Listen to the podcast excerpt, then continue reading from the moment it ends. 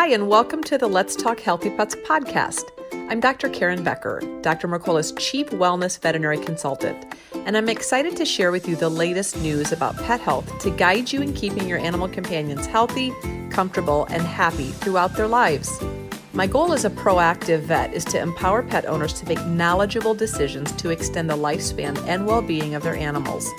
You're looking for more pet health tips, you can also subscribe to my free daily newsletter at healthypets.mercola.com. Thank you so much for listening and enjoy today's podcast.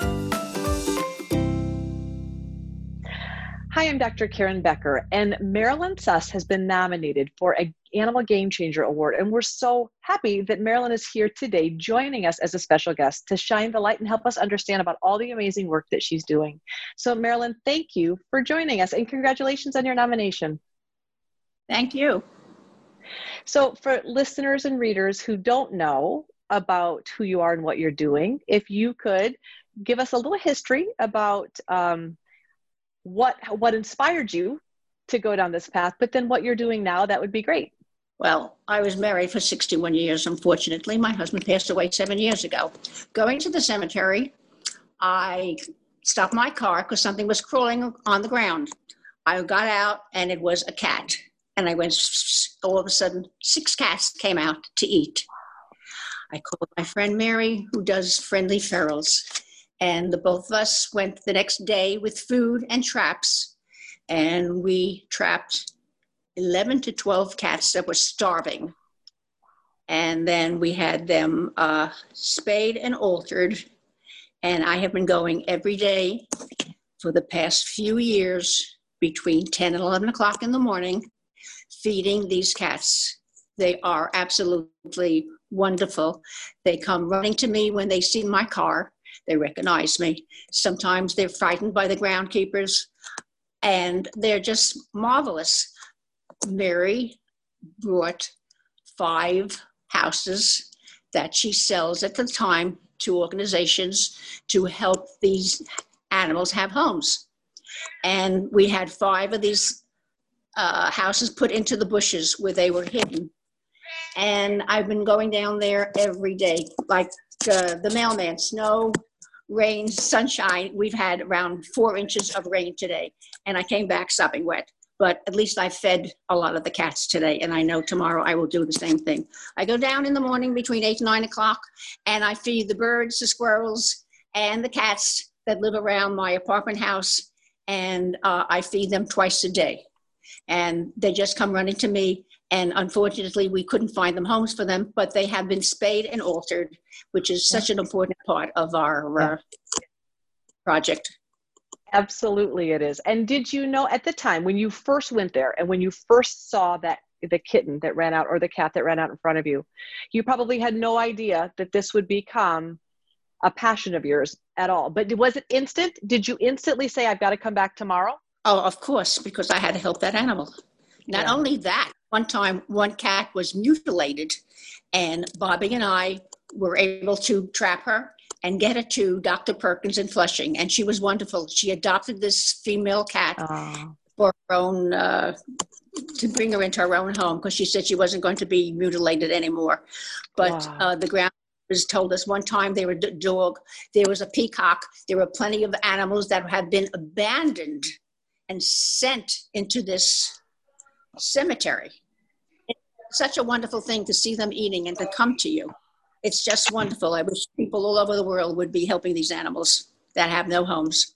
And Marilyn, when you, um, I'm thankful that you had a friend in trap neuter release or, or feral rescue you had a friend that you could call which is fantastic she was able to assist you immediately in what to do and how to go about doing it how many how many animal how many kitties total have you been able to trap neuter and release uh, we caught 12 of them in one day.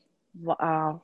There's and there's now one male that I tried to trap. I was there for one hour. He wouldn't go by the trap no how. So he's the only cat that I know. He's beautiful black, big black cat. And from where he came from, I don't know because all the others have been spayed and altered, but he is not. And I can't, yeah. I can't trap. Sure. He's too smart. He's very smart and very beautiful. And and I'm sure that they all have names. Has the population remained pretty stable since you started feed, visiting and feeding the cats? Absolutely. No kittens around. Absolutely. We have not had any uh, influx of kittens at all. Thank goodness for that. Yeah. For Mary, which she is called Friendly Ferals. And she's done wonderful work with us to help these and, animals it, it's wonderful. And it's wonderful that that these beautiful souls with a passion for helping outdoor kitties are able then to assist you with your passion of working with this particular cemetery. Is the cemetery are the cemetery are the groundskeepers and the cemetery people i'm sure that they know your name are they supportive and of what you're doing some people know my name. Some of them say, "Hi, Marilyn, how are you?" And they're very nice because they'll they inform me what if something bad is happening in the cemetery. There are people that are object to have the animals there, but they were put there by other people, and we yeah. can't do anything about it. We them homes. We can't. the unfortunately there aren't enough uh, places for these animals, yeah. so you have to do your best by trying to get them to, to to eat, bring them love give them hope that someone really loves them. And when you visit, um, I'm sure some days some kitties come out and eat more than others. Uh, when you went this morning, how many kitties came out and said hello? How many kitties did you feed this morning? There were six that ran to me because I have always water, always water, fresh water, yeah. which I'm sure the raccoons uh, devour at night because every day the food is gone and the water is gone. I'm 89 years old.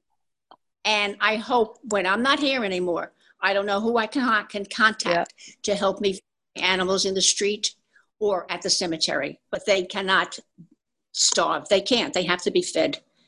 I wish we could pick them all up and get, and give, get them a, a, a, wonderful sanctuary, but they're just overburdened with everything right now. Yeah. We don't yeah. have enough. I have a checkbook that's filled with donations for animals, but this gives me a great feel of uh, happiness when I when I do it.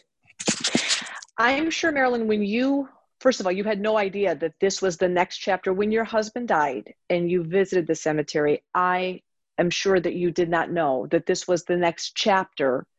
That seeing this kitten and having this interaction and recognizing the need there at the cemetery, that you you did not know that this would be your next chapter but it has obviously ignited a, a, passion in you to be able to provide continued care when you think back you've been doing this seven years is that right? Seven this is your seventh oh, year?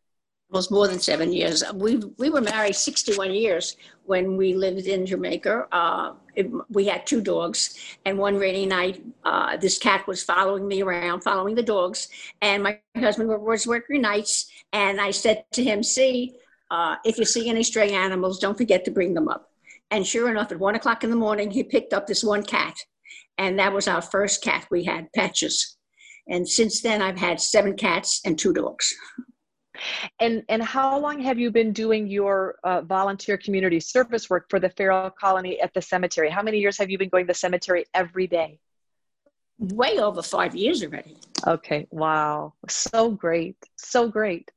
So, what do you love most? You've been a rescuer your whole life. This, um, your cemetery, your feral kitties, um, and I wouldn't call. Would, do the kitties come up? Are they are they somewhat social with you, or are they? Would you call them feral at the cemetery?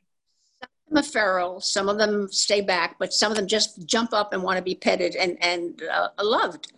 There yeah. are some that are very, very friendly. I have one right now that's near my apartment house that only wants to be petted, and I'm trying to find her a very lovely home where she's going to be yeah. safe. Yeah, for sure. What do you love most, Marilyn, about the work that you're doing now with your outdoor rescues? The satisfaction that I get that I'm helping an animal that has no home, that's going to be out in the cold, in the rain, and uh, I'm trying my best to try to, to help them survive. Yeah. And I wish everybody in the world would do the same thing. There are yep. people that that do not like animals. There are people that billions of people that love animals. Mm-hmm. And I'm one of them that love an animal. You're also, I believe, you're doing exactly what I think as humans. I think we're supposed to care for the for the animals that need us in our path. And so, you know, when a squirrel comes in your path or a kid or whatever comes in your path that needs help, you are there. And I think that I think as, as humans, we're called to care for anim- for anything in our path that needs help and you're living and walking that which is admirable and i'm thankful for every animal that crosses your path that needs you you're there for them which is beautiful. If you could tell, you are a wise woman, and you've you have um, you've got years of wisdom that you can pass along. Marilyn, if you could share one thing with the world, a tip or an idea or a thought, or if you could share one thing with the world, if you would want the world to know one thing, what would it be? To help an abandoned animal. Yeah. That's all. Let's try to get them off the streets and try to have more uh, options to get them homes. Yeah. And to have more people donate to help these poor animals that have no homes and are suffering. I've had enough cats that I had to pick up from the gutter that were hit by hit by cars, and we had them uh, cremated. Cremated. But yeah. they're scared and they run because some people love them, some people don't. So uh, it just gives me a great uh, deal of satisfaction knowing I'm helping part of the community and feeding yeah. them and trying to help them get homes. It's beautiful. Marilyn, if people wanted to learn more about what you're doing, do you have a means of of do you of accepting donations or for learning more or um no, people I, wanted I use my own money. Part of it is my social security. Every two weeks I get uh, 16 pound bags of dry cat food and uh, uh, and the regular wet food and uh, I'm not asking for any donations. I'm using my Social Security money. I've been working for over 45 years. And, uh, uh, you know, we do have professionals that I would love to see them donate more to uh, animal shelters, a non kill animal shelter. And uh, we need more of those. And do you are you on social media, Marilyn, or heavens no? No, I'm not on Facebook. yeah, and you're very wise. My mother would say you're very, very wise. So you are you are using your own money to feed yes. the animals that are coming into your um, life, the animals that you've built relationships with, for the animals that need help that you're able to help and save. You are just doing your part. Right, I am. Amazing, and definitely worth celebrating. So you have lots of people in your area that love you and want to support you and nominated you as an animal game changer because you were dramatically impacting in a positive way the animals around you. So it's inspiring and hearing your story is very inspiring. Thank you, Doctor. There are a lot of people that come by and say, Thank you for feeding the animals. And then there are people that will walk by and say, Oh my God. yeah. And and they can just keep walking. Absolutely. Absolutely. Yeah. well god bless you for all that you're doing. You're an amazing woman and uh, i i think that this will provide unbelievable not just care for the animals uh, for the rest of your life but what you're doing is influencing a circle around you of of people that will be able to pick up your legacy and carry on uh, so that these animals are be, are provided for uh, on an ongoing basis. That's the goal. I've been in touch with neighborhood cats, and uh, hopefully, maybe one day they will be able to help these animals also. There are a lot of wonderful, wonderful organizations out, but are not enough people to donate to them to help them. Yep. Yep. So if more people got involved, it would save more animals. Well, you are certainly, Marilyn, doing your part and more by visiting the cemetery every day, by caring for the animals in your immediate area every day. And those animals are of course um, indebted to you for your for you caring for them and looking out for their well-being. So thank you for all that you're doing. Thank you for interviewing me. Bye